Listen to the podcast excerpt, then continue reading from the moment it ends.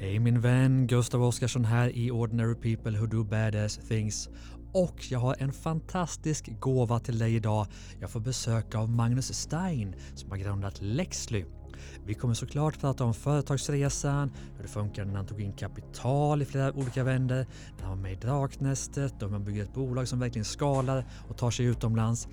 Och vi kommer också prata om Magnus absolut bästa tips för att få energi och motivation för att bli den företagsledare man måste vara för att bygga ett snabbväxande bolag. Varmt välkommen min vän till Ordinary People Who Do Bad Ass Things.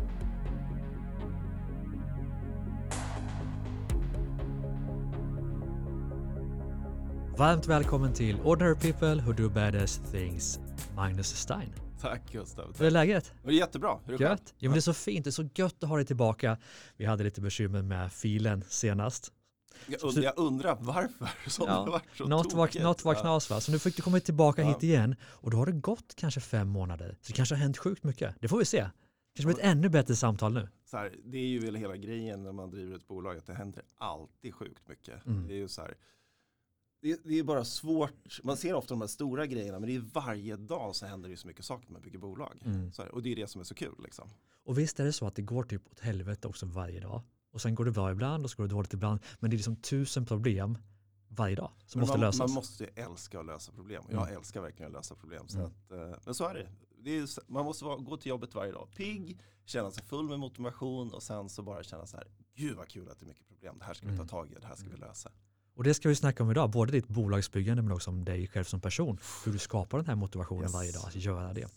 Men du är ju mest känd för Lexly, Ja. tidigare Avtal 24. Precis. Började resan, du var ju med i Draknästet, jag tror det var ish samtidigt som jag var med. Ja, Men det måste ha börjat ganska mycket innan det tänker jag. Ja, men det är snart 18 år sedan det började. Det är 2004 det började. Det är helt galet. Alltså det, jag satt och funderade på det. Det är 18 år och sen är det 12 år som heltidsanställd ungefär. Typ Mm. i dagarna nu. Mm.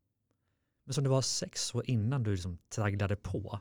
Ska vi förklara vad Lexly är för någonting först? Ja, men Lexley gör juridiken enkel och tillgänglig. Mm. Ehm, Så, via, Digitala avtal. Ja, digitala, digital rådgivning, eh, eh, remote-rådgivning, allting som, eh, så som man tänker att moderna tjänster ska vara. Mm. Och eh, det här handlade ju väldigt mycket om att liksom, den här konservativa branschen som så få nyttjar juridiken. Juridiken är ju det som av oss som i våra liv som människor och i företagande hela tiden och det är ju viktigt att ha koll på allt det här. Mm.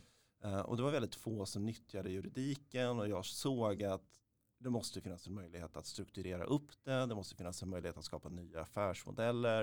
Jag kände det som en jäkligt kul utmaning att ta i. Speciellt eftersom jag hade jobbat med affärsutveckling inom finansbranschen tidigare och Mm. Drivit utveckling som intraprenör, Mm. vilket är kul men väldigt frustrerande för att gå så långsamt. Mm. Så att, eh, jag kände väl att det är dags att hoppa på och göra någonting själv. Mm. Så du hittade en bransch där man då på den tiden gick man ju till en advokatfirma eller någonting. Ja, precis. När man skulle ha ett avtal, vilket man Ja, det, Gör de flesta gör nog det fortfarande faktiskt. men, men du Ja. såg en lucka där liksom, och du hade förstått digitaliseringstrenden som skulle komma. Men ändå, för, under sex års tid innan du var heltidsanställd, gjorde du det här på sidan om då? Eller hur, liksom, hur började det? Ja, men jag kan berätta lite om så här, det är ju ganska så här, men varför juridik? Jag har ju läst ett halvår juridik på universitetet, Mm. men jag har aldrig, tänkt mer på det. Liksom, så. Mm. Men juridik, när man jobbar inom finansbranschen så ser man ofta att juridik är väldigt kopplat till så mycket, men Mm. man har inte haft möjlighet att, om man är en bank, kanske att tillhandahålla de tjänsterna. Mm. Alla fall inte i Sverige där man i finanskrisen, den tidiga finanskrisen, alltså inte 2008 utan den innan, Mm. eh, så gjorde man sig av med väldigt mycket jurister. Och då snackar vi 92? Eller Ja, menar du det- 20? Nej, 20 90-talet, Ja, precis. exakt Ja. vilket år. Yes. Eh. Ja, men, i alla fall så här. Så att jag hade väl lite så här koppling plus att många i familjen ja, och vänner som var jurister så att jag var rätt nära liksom den branschen. Sen så var det ett par saker och ting som gjorde att det här liksom, du vet ibland så blir det bara att alla stjärnor står rätt och man känner bara det här måste jag göra. Mm. Och eh, dels så höll jag på att driva ett förändringsarbete på den banken jag jobbade på då. Eh, som egentligen handlar om att så här, hur får vi ut rätt kund, rådgivning till kunder på kontor och digitalt så att det är bra för kunden och bra för banken. Mm. Det är en rätt bra fråga liksom, i en stor organisation. Mm. Och det handlar ju bara om struktur och digitalisering. Och sen så samtidigt så pluggade jag på en skola som heter IMD och det här var 2003 och då var det väldigt mycket så här transformering av affärsmodeller. Det var föreläsare från hela världen som höll på att förändra flygindustri och tittade på allting så jag blev så här extremt du vet, inspirerad av alla de här Mm. som förändrade branscher. Vi fick modeller och verktyg för det här. Och sen så en dag så satt min dåvarande fru hemma och satt, hon var jurist då, och satt och jobbade. Så här, varför behöver du göra det här hemma? Varför Mm. gör du det på det här sättet? Och så förklarade hon vissa olika saker om hur yrket fungerar. Och då var det bara, du vet, det var som fyrverkerier. Det bara small till och jag kände så här, fasiken den här branschen måste vi förändra. Och Mm. då började det. Eh, Men jag tog kontakt, för jag kände så här, en grej som jag tror är viktigt, det är ju så här, ska man göra själv eller ska man ha någon mer med sig? Mm. Jag hamnade väl ganska snabbt eftersom jag, jag hade ju då ett jobb, ett heltidsjobb, eh, jag hade barn. Jag behövde någon som hjälpte mig att dra bolaget framåt. Mm. Eh, Så då hade jag en nära vän och även min dåvarande frus bror Johan. Som eh, han och jag satt oss över ett glas vin och liksom började snacka om det här. Och han kände som jag, fan det här måste vi köra liksom. Mm. Och, eh, men ingen av oss var jurister så då var vi tvungna att hitta liksom en tredje part. Sen så hittade vi en kille som hette Anders. Som först, han var jurist så han först dissade han våran pitch. Men sen efter två veckor ringde han upp och sa så här, fan jag har tänkt på det här. Det är ju så jäkla bra, vi måste göra det här. Så då drog vi igång bolaget. Eh, sen körde vi, jag tror alla våra besparingar gick åt till eh, konsulter. Varenda kväll jobbade vi med det här, varenda helg jobbade vi med det här. Ja men det var en tuff resa. Eh, enda fördelen då var väl att konsulter var ju jäkligt billiga efter it-kraschen. Mm. Man eh, kunde ju få mycket gjort eh, för liten investering hos Mm. konsultbyråerna. Men det var tufft. Sen var det så här att vi lanserade 2008, eller om det var 20, jag tror det var juni 2008, där vi fick första betalande kunden. Mm. Det gjorde ändå så att då fick vi lite ny energi. För då var det svårt. Liksom. Vi var ute och Så det var först typ tre år, fyra år innan kunder? Ja, alltså bara Jäklar. Mm. utveckla, fundera på saker och ting. Och det som är så här självklart idag, som hur vi gör saker och ting och hur alla nystartade runt omkring gör idag. Mm. Det var ju någonting vi funderade och var tvungna att liksom själva lista ut och testa på kunder och kompisar och sådär. För att se så här, hur fasiken ska man ta till sig det här svåra på ett enkelt sätt. Mm. Så det krävde rätt mycket iterationer liksom innan vi kom vidare. Eh, Så då fanns det ju ingen annan att titta på heller. Eh, Så att eh, det var tufft. Eh, Vi beslutade, alltså det var- många gånger vi funderade på att lägga ner bolaget. Men sen så var det ju Anders, då, min kollega, som hade fått till det, träffat produktionsbolaget vid Raknästet och anmält oss utan att fråga mig. Så att Ja. sen var det bara att köra liksom. Och det var 2008 eller 2009? Det var hösten 2009. Ja. Jag tror vi spelade in det här i december 2009. Och eh, ja, men det var ju så här, vi, vi var ju just då, vi var ute och sökte kapital efter finanskrisen och då jobbade jag på en amerikansk bank och vi var ute och sökte kapital. Alla vi träffade var så här, skitbra idé, Mm. men vi har inga pengar. Vi måste säkerställa att de pengarna vi har går till våra befintliga innehav. Men vi höll på, vi kom med i allting så här connect och var ute och pitchade med olika nätverk eh, och så. Alla tyckte, ja men bra, men du kan få 100 000. Jag sa så här, men jag behöver ha minst 5 miljoner för att kunna liksom dra igång det här på riktigt. Mm. Och då var ju 5 miljoner ganska mycket pengar att ta in. Eh, idag är ju det så här, ja men vadå 5 miljoner? Mm. Men vi hade fått in typ ett antal personer som jag hade suttit och käkat lunch med, så här, som alla vill gå in med 100 000 ungefär. Mm. Och alla ville påverka bolaget. Och så satt man ju samma, jag visste ju att vi var som behov av pengarna. Mm. Och eh, då var det så här, ja ja men du får engagera dig, vi ska ändra bolaget på det där sättet. Och så, så efter ett tag som man hade suttit av ett antal luncher och lovat ett antal olika investerare så var man ju så här, oj det här bolaget är inte det vi har sagt att det skulle vara. Liksom. Mm. Vi började gå ifrån kärnidén. Eh, men vi hade ändå så pengar på väg in och det där är ju, tycker jag är en viktig fråga, apropå att prata om saker och ting. Det är ju så här, investe- välja investerare och hur viktigt är pengarna. Mm. Så här, I den bästa världen så är man ju superöverens liksom, med agendan och vad vi ska göra med alla investerare. Men i vissa skeenden så kanske man måste ta in pengarna i steget. För att det är enda sättet att få bolaget att överleva. Och där var vi. Mm. Men då, om vi går tillbaka till Draknästet som var, ja, men det var ju sjukt. Ja, Du har ju själv varit, du vet ju Ja. liksom den där upplevelsen, sitta i den här trånga lokalen, man har tränat på pitchen, Mm. Sminket, en tagning. Mm. Det får inte gå fel. Eh, och så var det ju för oss. För jag tänkte ju så här att så här, det är ju bära eller brista. Går det här bra, då kommer vi få ut bolaget, det blir positivt, eh, vi kommer få lättare att få investerare, vi kommer få traction med säljet. Men går det dåligt så kommer det vara en jäkla motvind. Mm. Och med tanke på vad vi var i bolaget då så kommer vi nog inte orka. Så du menar att hade det gått dåligt där så kanske ni hade lagt ner? Ja, kanske. Mm. För jag var ju liksom så här, både vi som var medgrundare, alla höll ju på med sin karriär. Liksom Ja. Anders, han höll på att starta en stor ny advokatbyrå. Johan hade ett bra jobb, jag hade ett bra jobb. Mm. Så att det var liksom, men samtidigt kände vi alla att det här är så jäkla viktigt och vi vill det här. Vi har lagt ner vår själ och alla våra pengar i det här bolaget. Vi måste få ut det och alla visste ju att det här kommer hända.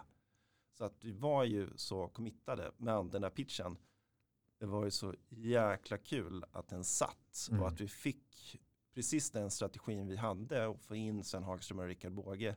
Det var de ni ville ha Ja, in det var också. de vi ville ha in och den satt ju och vi fick in dem vilket gjorde att Hur mycket fick ni in då? Jag minns inte. Ja, men vi fick in, eh, jag tror vi fick in fyra miljoner. Det var ju maxtak på två miljoner, Ja. men det blev fyra miljoner. Ja, så det, det. Och vilken värdering hade ni? Oj, ehm, det var en jättelåg värdering. Eh, jag tror vi hade en värdering på, från början på 10 miljoner på bolaget. Mm. Men jag tror vi klev ner på den sen i diskussionerna. Så de fick en ganska stor del av kakan. De fick liksom. en ganska stor del av kakan. Men, då, men då var, hur mycket var bolaget då? Alltså hur mycket omsättning kan ni ha haft? Omsättning, ja men det var väl typ eh, Inte mycket. 5 000 på ett år. Det var ingenting. Nej, nej, liksom. det var ingenting. De Alltså, köpte bara idén alltså, och tanken. Liksom. Det var ju så kul när vi satt där och så, så här, vi hade gått igenom och tittat på det så här, Shark Tank, Dragon's Den, allting Ja. som vi gick och hittade, så här, hur lägger man upp en bra pitch? Och så vi hade ju på tokjobbat för det här eh, i pitchen. Mm. Så, så dagen innan så kom de så här, men ska vi inte visa någonting? Vi kan inte bara stå och snacka. Ja. Och just det, vi får ta lite så här, skriva ut A3-bilder från hemsidan, för vi hade ju hemsidan ute Mhm. i alla fall och förklarade liksom visionen.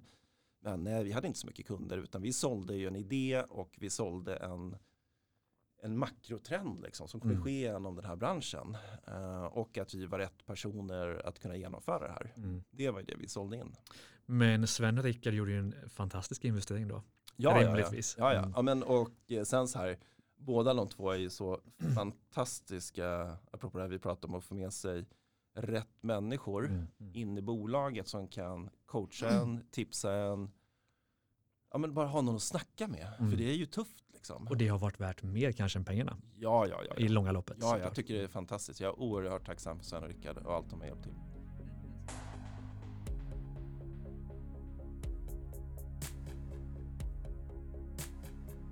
Men ändå ganska jobbigt att säga att, nu vet jag inte vad värderingen blev, men säg att den blev 8 eller 9 miljoner kanske.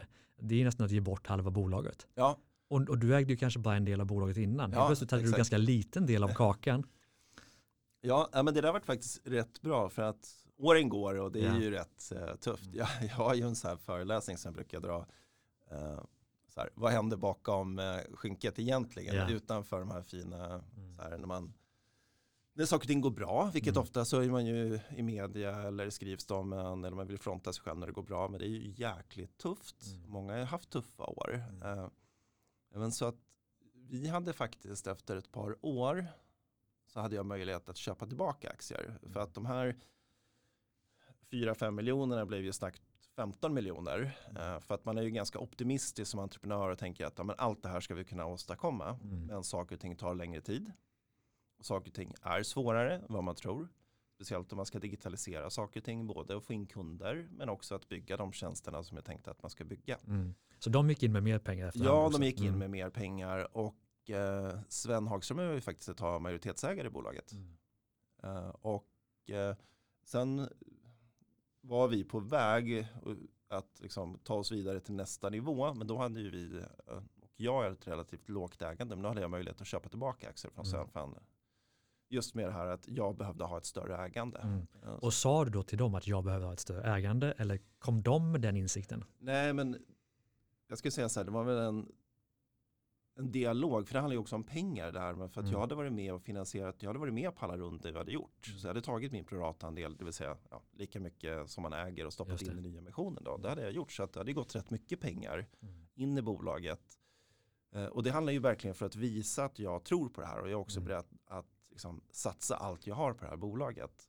Men Sven, han såg väl liksom att jag blev mer och mer utspädd och gav mig möjlighet att köpa tillbaka en del aktier till Mm. eh, ett fördelaktigt pris. Mm. Vilket eh, såklart Vilket han ändå gjorde vinst på förmodligen.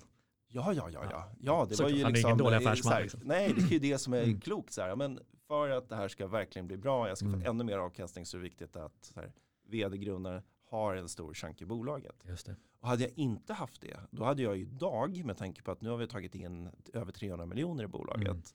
varit väldigt utspädd. Men nu Mm. har jag ju fortfarande tillräckligt mycket kvar att jag känner att, ja, men fasiken, Mm. det är ett, eh, en stor möjlighet och att det här incitamentet liksom, att verkligen bygga bolaget. Mm. För du gick över började jobba heltid med bolaget efter Darknestet som jag minns det. Ja men precis. Mm. Eh, jag slutade på den banken som jag jobbade på dagen efter Draknästet hade gått på tv. Ja. Eh, och eh, jag, jag glömmer inte den dagen. Det var så här att man hade jobbat som jag hade gjort då, 13 år inom bank och finans efter Mm. liksom, examen.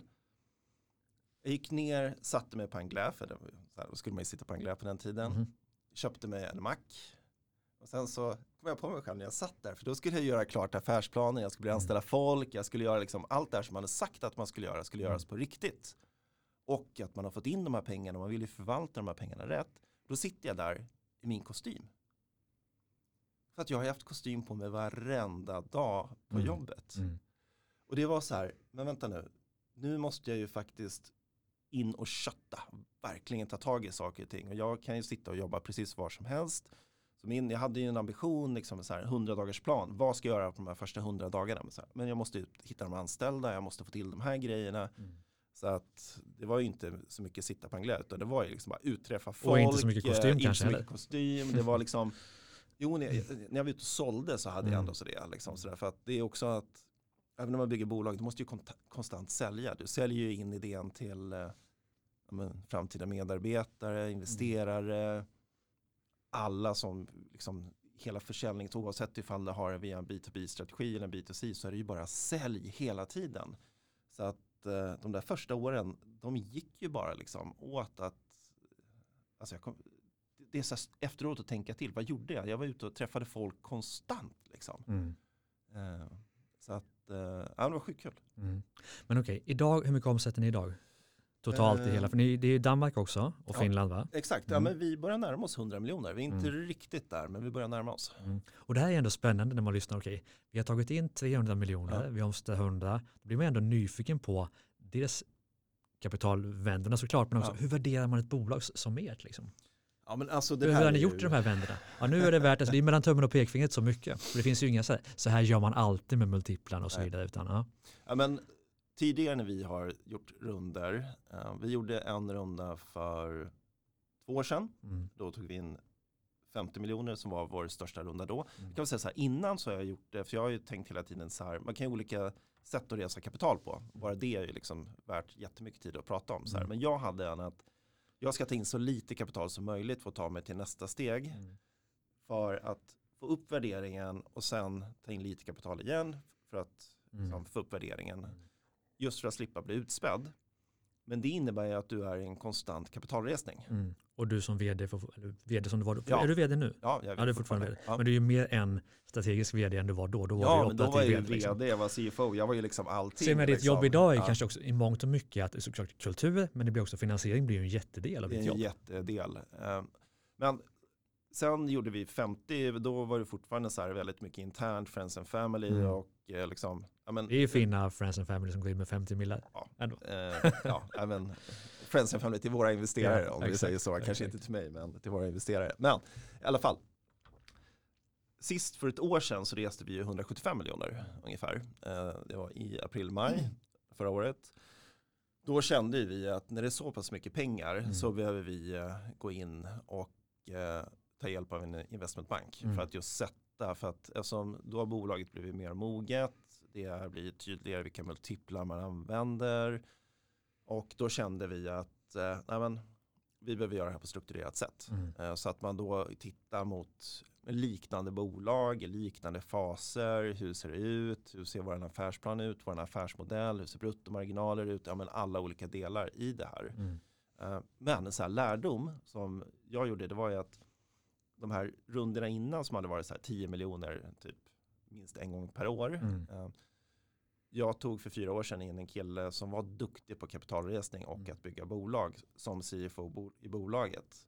Och det var ett väldigt viktigt strategiskt beslut att Mm. komma vidare och att verkligen accelerera tillväxten. Att ha någon som, okej, vi behöver strukturera upp bolaget så här, vi behöver liksom bygga investment-caset på det här sättet, Mm. vi behöver jobba på de här delarna och fokusera på det här just nu.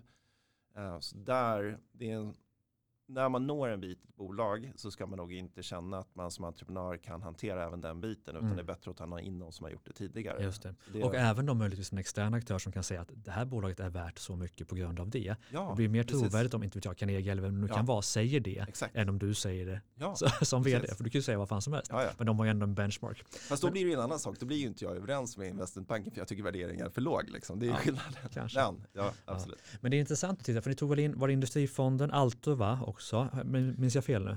Det är ju sen senaste samtalet. Ja, men senaste rundan. Ja, Ja, men senaste rundan, nej, senaste rundan var det att eh, vi fick in Håkan Roos det. i rundan innan. Mm.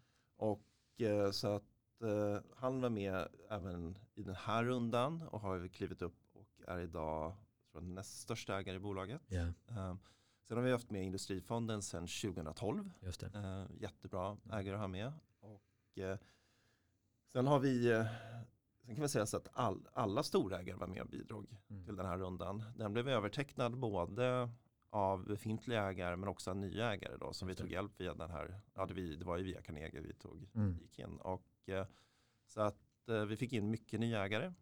Idag har vi ungefär 140 ägare i bolaget Mm. vilket innebär också någonting helt annorlunda i kommunikation. Mm. För någonting som, om man ger sig in på resan att ta in externt kapital så måste man ju också förstå att ägarna är ju väldigt mycket ens intressenter också. Att man Mm. måste jobba med ägarna och vara transparent Mm. i information och eh, tydlighet. Just det. också.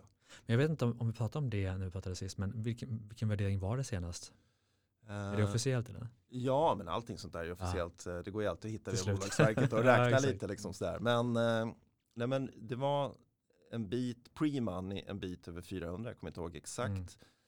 Idag har vi ett post-money-värdering eh, på Mm. 660 kanske. Mm. Alltså Och vilka nyckeltal är det då man baserar värderingen på? Är det liksom så här, multipel på omsättningen eller hur, tänkte man i ert fall?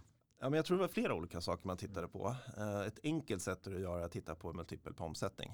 Eh, så. Men det var ju Tillväxttakt ja, såklart. tillväxttakt, eh, multipel på omsättning, bruttomarginaler. Mm. Liksom. Så att det är många olika delar att titta på. Eh, men det enklaste sättet för tillväxtbolag eh, har väl varit det här PS-talet. Mm. eh, Förklara för de som inte vet. Ja men det är ju en multipel på hur mycket man säljer liksom, och priset per aktie på, liksom, eller på bolaget.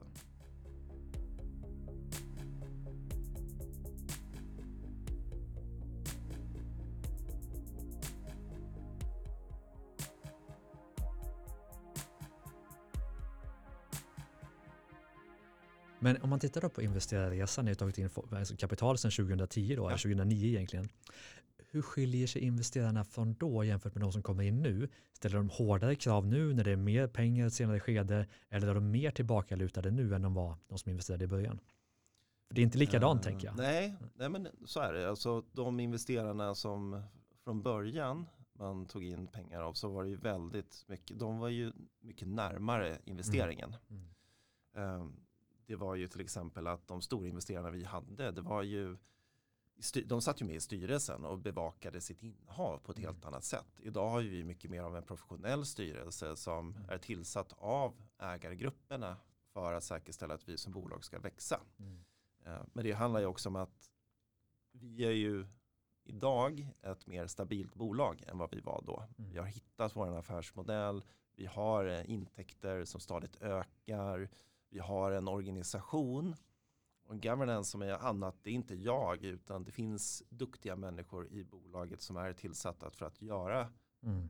det som vi har sagt att vi ska göra. Så att det är ju liksom, det finns en helt annan substans i bolaget vilket gör att investerarna, ja men de följer ju noga siffror. Mm. Vad är det som händer? Vad, vilka, vad, sker mer i bolaget? Att vi, vad vi har sagt att vi ska göra. Mm. Men inte på samma detaljnivå. För att när man är mindre så handlar det ju väldigt mycket om, okej hur ska vi finansiera upp nästa fas av bolaget som tar oss till nästa del. Och då kanske det är vissa säljdelar men det är kanske också väldigt mycket utvecklingsdelar. Och det är så mycket som är det är inte klart, det är okänt fortfarande och då måste man nog vara mer närvarande som Mm. investerare. Mm. Så det är ju, risken är ju högre då också. Och de ni får in nu är också professionella på ett annat sätt. Ja, nu var ju absolut, det, absolut. men ändå, de har ju så många bolag, de kan inte vara operativa. Nej, utan de vill ha exakt. nyckeltal och kanske framförallt vet om det inte går enligt prognos. Då. Ja, exakt. Och där, och där tror jag är jätteviktigt att vara transparent. Mm. Så. Och jag som investerare älskar ju när jag får det här vd-brevet exempelvis en gång per månad med vad funkar, vad funkar inte, vad har vi problem med, vad behöver vi hjälp med, att de ber om hjälp, Ja. vdarna. Och i de bolag jag inte får det, det betyder inte att det går sämre eller bättre för dem, eller att de gör ett bättre eller sämre jobb, men för, som investerare är det ju underbart att få transparens och updates, även om det bara är en gång per månad. Det gör extrem skillnad för mig i känslan för bolaget. Ja, och jag tror det där är så här, är en sak jag har att jobba med, och det här säger jag då till våra nya investerare där ute, om ni hör det här, att eh, det kommer bli bättre. Ja. Eh, förut, vi har ju haft så här, eftersom vi har haft så pass mycket storägare så har man ju haft en så pass nära relation till alla storägarna, Ja. så de har ju fått kontinuerligt. Men när man tar in då, så man har ungefär 140 liksom, aktieägare, då måste man ju vara mycket mer transparent och Mm. börja skicka de här breven. Sista brevet jag skickade var i januari. Så att eh, ambitionen är att komma upp månadsvis. Mm. Ja. För dem, de 140, de sitter på kontakt, de sitter på Ja, insikter och idéer. Exakt. De kan hjälpa till hur mycket som helst, Exakt. bara de vet vad du behöver Exakt. hjälp med. Det är tipset till dig som lyssnar. Ja, Verkligen. Och där har jag också, jag har ju tagit in en, eh, en ny CFO i bolaget som ska hjälpa mig också strukturera upp de här grejerna. Ja. För att eh, är- Investor Relations är jätteviktigt, precis som du säger. Fast det är ganska skönt ändå när du säger att ja, men vi borde bli bättre på det här. Så att även om du har kommit så pass långt som du har gjort så är ju ingenting perfekt än. Nej, nej, nej, nej. Det är skönt. Är någonsin, det är ju det som är, alltså, så är allting jämt. Ja. Ingenting är någonsin perfekt och Mm. klart. Och så lever jag i alla fall och det är väl därför man är så pass jobbig som person om man tycker om att dri- driva bolag. Mm, Man är ju aldrig nöjd. Man vill ju hela tiden förbättra och se potential i saker och ting. Och sen måste man vara lite självkritisk också. Jag vet att vi inte har fokuserat tillräckligt Mm. bra på det här. Såklart. Men om vi ska bara sammanfatta på något Ja. sätt från Darknest till nu Mm. och du har byggt ett, ett jättefint bolag. Kan du se i efterhand, okej de här nyckeltillfällena eller nyckelgrejerna, de här tre sakerna liksom är det som i steg för steg har gjort att vi har lyckats ta oss dit vi är. Det är svårt att se när man är inne i det, men i efterhand kan man ju se det. Att vi tog in det här eller att vi gjorde det här. Ja, men jag, tr- jag tror så här att Mm. vara transparent mot ägarna och ha rätt ägare som du är. Ni måste verkligen stämma av med ägarna er agenda framåt och att ni är transparenta med den och har supertydligt där. Mm. När vi satte oss ner och gjorde det så upplevde jag att det vart mycket, mycket enklare och tydligare. Mm. Eh, För att det är ju svårt när man är vd och springer snabbt veta att springer jag åt exakt rätt håll har vi stämt av allt det här och ska jag prioritera bort de här sakerna eller ska jag inte göra det för att det blir också en tydlighet för mig som ledare i organisationen att verkligen Mm. fokusera. Så fokus och tydlighet med ägarna tror jag var en viktig grej att Mm. vi satte oss ner och hade den. Och sen det här vikten att ja, men, verkligen tillsätta rätt individer eh, som kan avlasta dig själv. För att du måste, man måste inse som grundare, i det här fallet var vi var flera grundare än var jag som hoppade av och drog igång bolaget. Jag hade för många hattar på mig. Jag måste ta in superduktiga människor som tar över det här området och som gör det mycket bättre än vad jag gör det. Mm. Och ge dem mandatet och lita på dem. Att verkligen få bort de sakerna och sätta det här i händerna på de som är mycket, mycket bättre. Det var superviktigt Mm. att känna där att och liksom lita på människor. Jag tror det, för att jag, jag träffar ju många entreprenörer, de har ju svårt att släppa. Mm. De har svårt att se det här att ja, men så här skulle inte jag ha gjort det. Nej, men det kanske är det som är bra. Mm. Bolaget kanske mår bättre att det är någon annan som ser på ett annat sätt än vad du själv skulle göra. Så Mm. våga släppa, det tror jag var jätteviktigt för mig att Mm. göra. Och sen så, ja, men vi hade ju en strategi från början att eh, vi skulle inte gå B2C, vi skulle gå den här B2B2C, det vill säga vi skulle Mm. samarbeta med stora organisationer och det första var ju då banker. Så jag, Mm. jag, men jag kunde bank. Så, här, och, så vi började ju sälja där. Sen är de cyklerna väldigt långa att komma in i stora organisationer. Men att vi verkligen höll fast vid det och att när vi började få bankerna på kroken verkligen fortsatte jobba på det trots att det tog längre tid utifrån ett cashflow-perspektiv. Det Mm. krävde större investeringar från oss att fortsätta jobba med dem och bygga system och processer som skulle funka där. Det hade ju då varit ganska enkelt sagt, här, "Ja, men vi, vi kör B2C-strategin istället och Mm. tror att det går bättre. Men vi gjorde inte det och det kändes som det var extremt viktigt att vi fortsatte med den strategin. Mm. Men du med många delägare då och att som huvudperson som du ändå är i bolaget som vd ändå inte kanske var huvudägare. Det gör ju att det, kan potentiellt vara många viljor och det är inte alltid du som vd att du får den strategi du tycker är den bästa utan att andra majoriteten då tycker annat. Har det varit så mycket? Har det varit svårt att anpassa sig till andras viljor? Ja, men jag tycker så här att eh, de senaste fem åren, vi hade, 2008 så fick jag ett, då var det, men det var ett sånt där tufft år. eh, För då hade vi verksamhet i Tyskland också. Vi hade verksamhet i Sverige som liksom stod och stapade när vi gick in i 20, 2018. Och eh, då fick jag så här, ja men tydligt direktiv. Du måste bli lönsam 2018. Mm. Och jag kan säga så här, när vi gick in i januari 2018 så var lönsamheten ganska långt borta. Mm. Eh, och det innebar ju att nej, men vi fick stänga ner Tyskland, göra oss av med de anställda där. Vi fick förändra organisationen, vi fick eh, förändra jättemycket i bolaget, men det drev oss till lönsamhet. Mm. När jag kunde visa på lönsamhet i bolaget och att vi faktiskt kunde ta oss dit genom att minska på investeringstakten och liksom förändra vissa saker Mm. så kände jag att jag fick en helt annan diskussion med ägarna. Mm. För då var det ju verkligen så här, okej bra, då vet vi, vi kan dra ner på tillväxttakten och vi kan skapa lönsamhet i bolaget. Mm. Efter det så hade vi en väldigt tydlig bild var vi skulle gå, den här gemensamma agendan, transparensen. Sen, sen dess har jag känt att ja, men vi, har varit, vi har varit väldigt synkade vägen framåt. Och de Eh, litar på din förmåga kanske på ett annat sätt också. Det hoppas jag. Jo men du kan ändå bevisa Ja, ja, att jag kan, okej, ert mål är det här, Absolut. okej jag, jag, jag köper det, jag kan ta bolaget dit, Ja. men vi skulle också kunna gå den andra vägen. Men du har ändå bevisat att du kan styra åt olika håll. Liksom. Ja, men jag tror det är viktigt. Mm. Och just den här transparensen med att ha en nära relation till dina Ja. ägare och speciellt då styrelsen som är tillsatt. Att de vet var vi är på väg och de vet också varför vi är på väg ditåt. Mm. Det är superviktigt. Men det är ju ganska få som passar som vd i startups och sen också när man omsätter 100 miljoner eller mer. Va? Ja. Hur har du behövt utvecklas som både ledare och person från liksom 2008 till idag för att fortsätta vara relevant som vd? Så här, jag tror jag har varit bättre de senaste åren än vad jag varit. eh, Okej, du var dålig från början. ja. Ja men, ja men lite så tror jag faktiskt. Eh, från början handlar det ju väldigt mycket om att bygga en gemenskap om, om vad man ska och säkerställa liksom, hur ska vi då nå dit, allt från tech, försäljning och alla Mm. olika delar. Och jag vet vad jag är bra på, jag tror att jag är bra på försäljning, jag är bra på att entusiasmera människor Mm, och driva agendan och fylla den med energi. mm, Men eh, det är ju mycket av hantverket jag inte kan. Liksom, Mm. sådär. Eh, jag kunde sälja, så det var väl det jag främst gjorde. Mm. Alltså, jag så, såhär, första åren, vad, vad, vad var jag bra på? Ja, men, jag är bra på att koka kaffe, jag är bra på att städa, jag är bra på att sälja, jag kan sitta kundtjänst. mm. Det var ju mycket sådana grejer jag gjorde. Jag kunde inte koda. Nej. Jag kunde inte liksom, mycket annat som skulle göras i bolaget. Jag kunde inte juridiken. Liksom. Mm. Så, att, eh, så jag tror jag passar bättre det jag är idag. Mm. Så. Så du är mer en strategisk än operativ person som, som läggning eller? Bra fråga. Alltså Ja. jag är nog ganska splittrad som person. Ja. Jag tycker ju... Eh, men jag vet faktiskt inte Gustav. Det är en jättebra fråga. Jag tycker liksom så här, båda är kul liksom. Mm. Men jag tror jag är bättre på att vara lite strategisk. Men ska, för många som driver bolag, någon gång säljer man det. Jag vet inte om du är sugen på att sälja bolaget någon gång? Det är en bra fråga. Jag har funderat mycket på den men... eh, Det är svårt att gå ut och säga det. Ja, ja, nej, Såklart. men det, så här, det, är- Ja.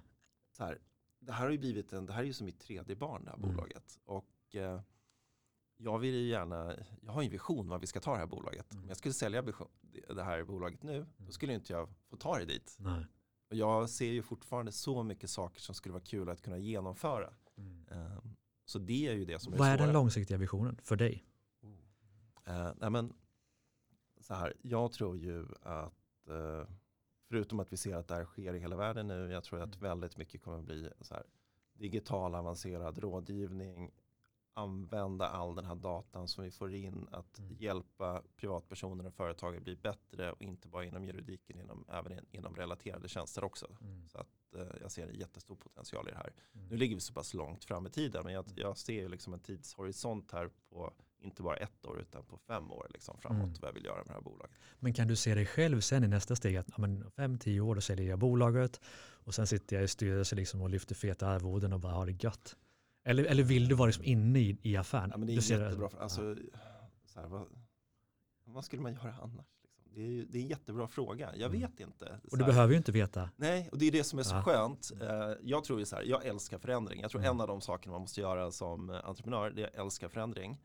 Om någonting sker så tror jag att jag kommer tycka det är fantastiskt. Mm. Eh, kanske kan vara lite jobbigt från början, men jag har alltid en bild att all förändring är någonting positivt. Mm. Eh, men eh, jag känner inte att jag är inte klar. Liksom. Mm. Jag inte.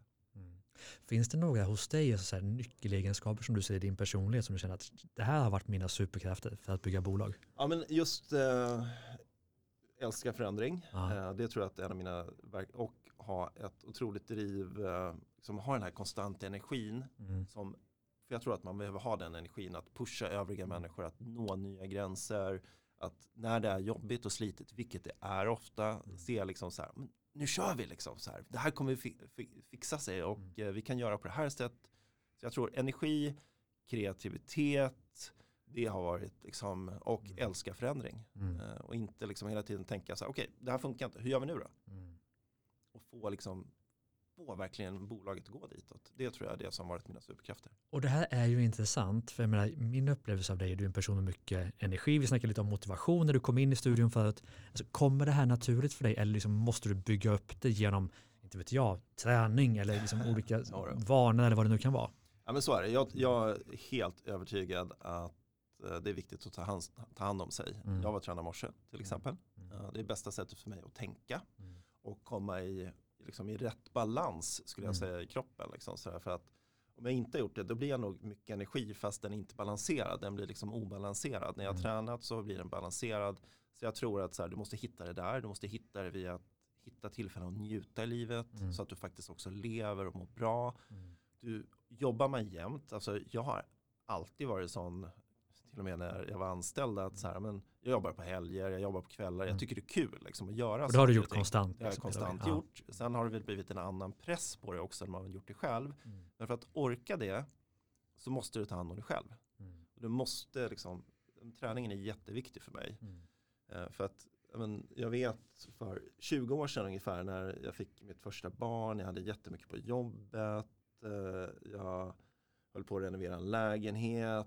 Så här, jag prioriterade bort träningen i ett år. Och jäklar vad dåligt jag mådde sen ett par år efter det. Det hängde i liksom. Ja men det Mm. hängde i alltså. Jag märkte ju så här, jag började bli trött. Eh, ja, men jag var inte samma människa, energinivån gick ner. Eh, jag fick fysiska åkommor som man liksom inte hade känt Mm. igen tidigare. Så då var det bara så här, ja, men du kan ge avkall på mycket. Mm. Men just att säkerställa att du som, som din kropp och din själ mår bra är Mm. extremt viktigt. Mm. Eh, så jag, jag, jag, jag skapar ju tid nu och har gjort de senaste tio åren att ja, men, försöka träna så gott som varje dag. Mm. För det ger både mental och liksom återhämtning och tid att tänka samtidigt som din kropp mår bra av det. Mm. Det Och vad kör du? Det är gym? jag kör allt möjligt, men Mm. nu är ju så här, min kropp börjar, jag är ju 48 år, liksom, min kropp eh, börjar ta slut liksom, så jag har Ja. ont i hela kroppen så att jag, jag kör det jag kan köra.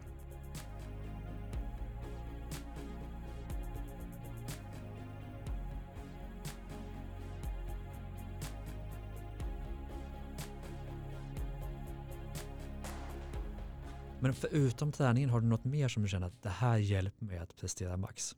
Amfetamin?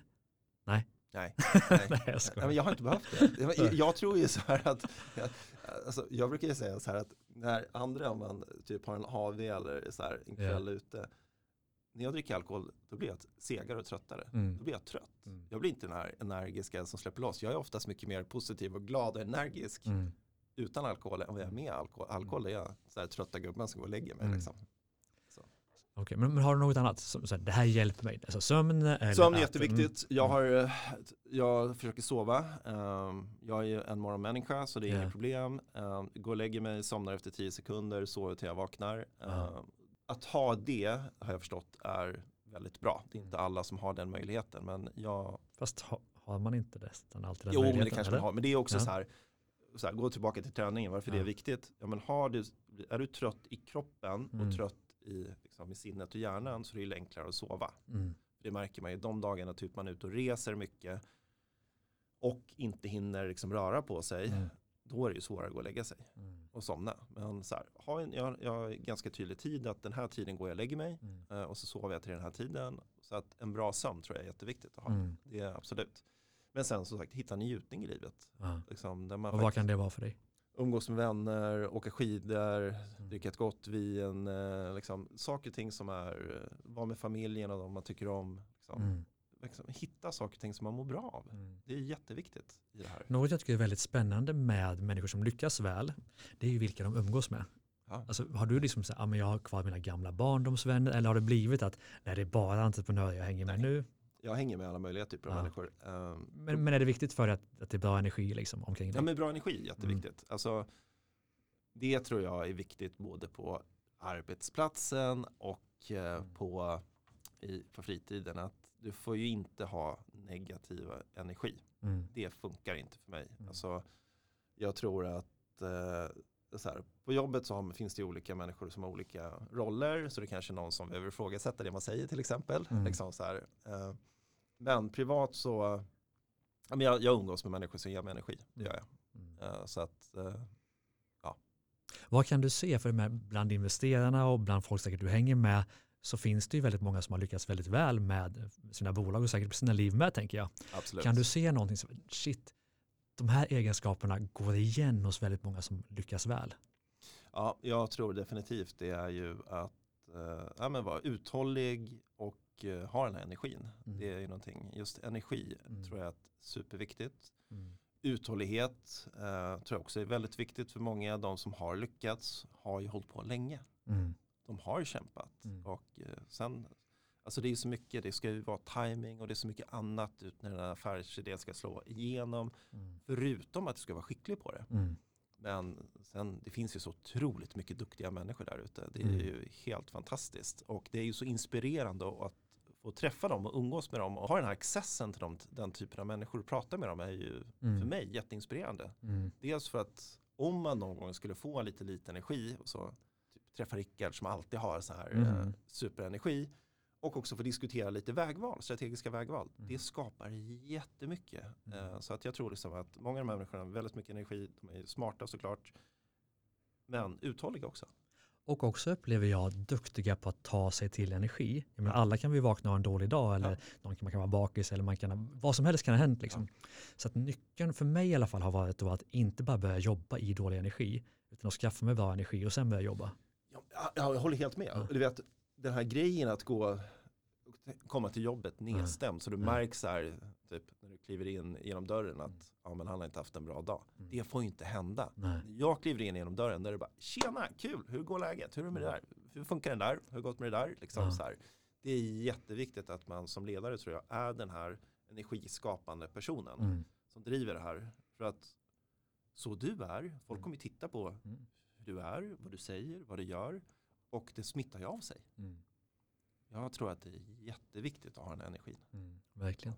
När du är ute och träffar folk, alltså startups eller vad det nu kan vara, kan du se några så här, liksom, shit det här tror jag på inför framtiden. Det behöver inte vara i ditt bolag, men men generellt, med, shit den här trenden vill jag haka på eller den här typen av bolag kommer lyckas. För, menar, du är ju där, du är Ja. i frontline i också digitaliseringen och big data håller ni på med mycket.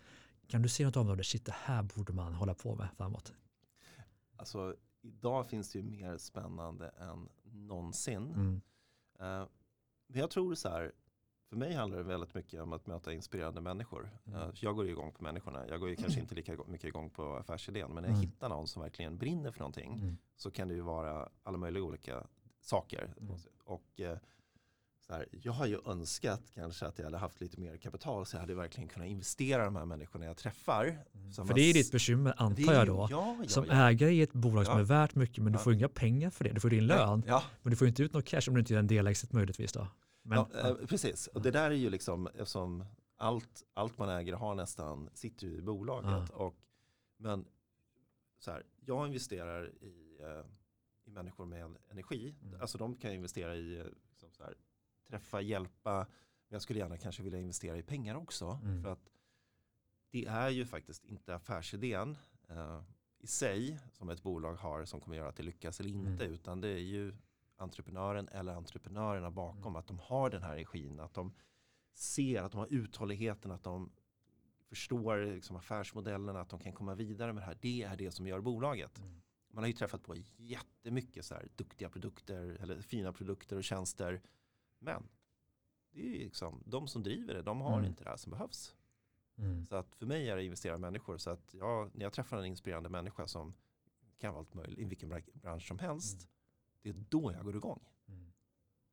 Och jag tror ju så här, det var gärna när, när jag pluggade skrev jag faktiskt med en, eh, en, en uppsats om, tittade på just det, så här, vad jag gjorde en undersökning på investerare och du har ju skrivit böcker om det här också, så du vet ju det här. Men det är ju människor man investerar i först och Mm. främst. Mm. Individen, entreprenören. Mm. Sen vill du gärna ha både och. Alltså, ja, du vill se absolut. människan, viktigast, jag håller Ja, med. Du, du vill gilla idén men du, du kommer pivota, alltså göra Ja, om den på vägen. Exakt, exakt. Men, men du vill ändå se liksom en, eh, vad ska man säga, det är som att sälja vad som helst. Du vill att de ska kunna sälja in någonting till Ja, dig. ja. För, för kan de sälja in det till dig så kan de sälja in det Ja, till vem som exakt, helst. exakt. Och sen vill du se att det liksom följer, som jag vill ofta säga, att det följer någon global ja, trend som är på väg en uppåt.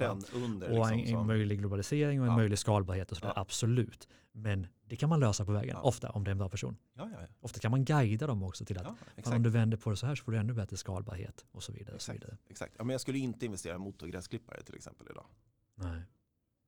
Där går gränsen. Ja, men, det är ju så här, man måste ju förstå megatrenden, man är ju på Ja, väg någonstans. Liksom, exakt. Men jag tror idag är det så spännande för det händer ju så mycket. Mm. Det är därför det är så svårt liksom, så här, men inom det jag kan, men det kanske är ännu roligare inom det man inte kan men man tror på trenden Mm. och också få lära sig någonting. Mm. För det är också så här att man måste ju vara vetgirig och ta till sig saker och Mm. ting och älska det också. Liksom. Verkligen. Och det är så otroligt spännande. Jag kollar på ett case nu, alltså NFT, du vet. Alltså det är, Ja.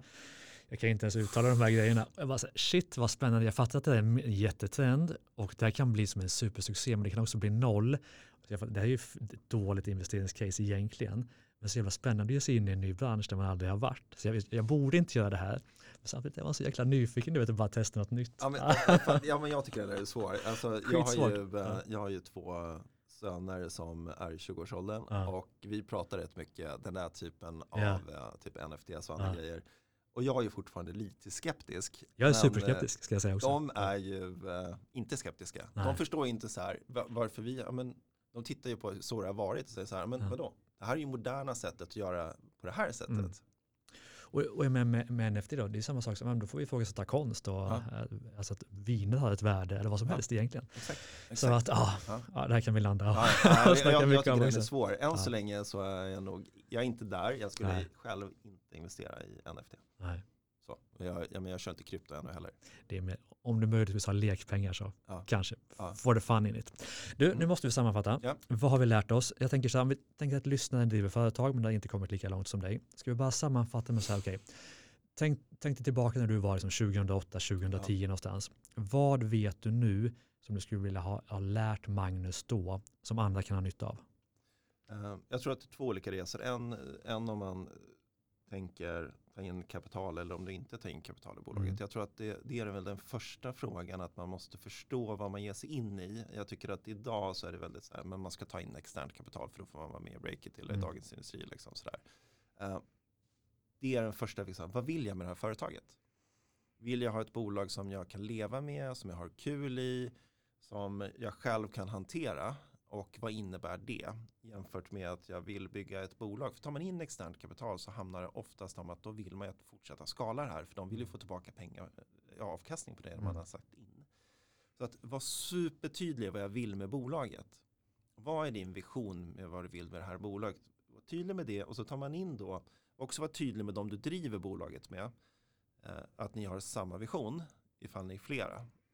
Det är också viktigt för att det kan ju faktiskt vara så att även ifall ni känner att ni känner varandra och vet var, var man ska någonstans så kanske ni ändå så har olika bild på. Någon kanske har den här, ja men det viktiga är faktiskt exiten så jag får pengar att göra det jag egentligen vill göra. Mm. Liksom. Det är ju viktigt att ha det på plats. Mm. Så att säkerställa att man har liksom den strategiska agendan.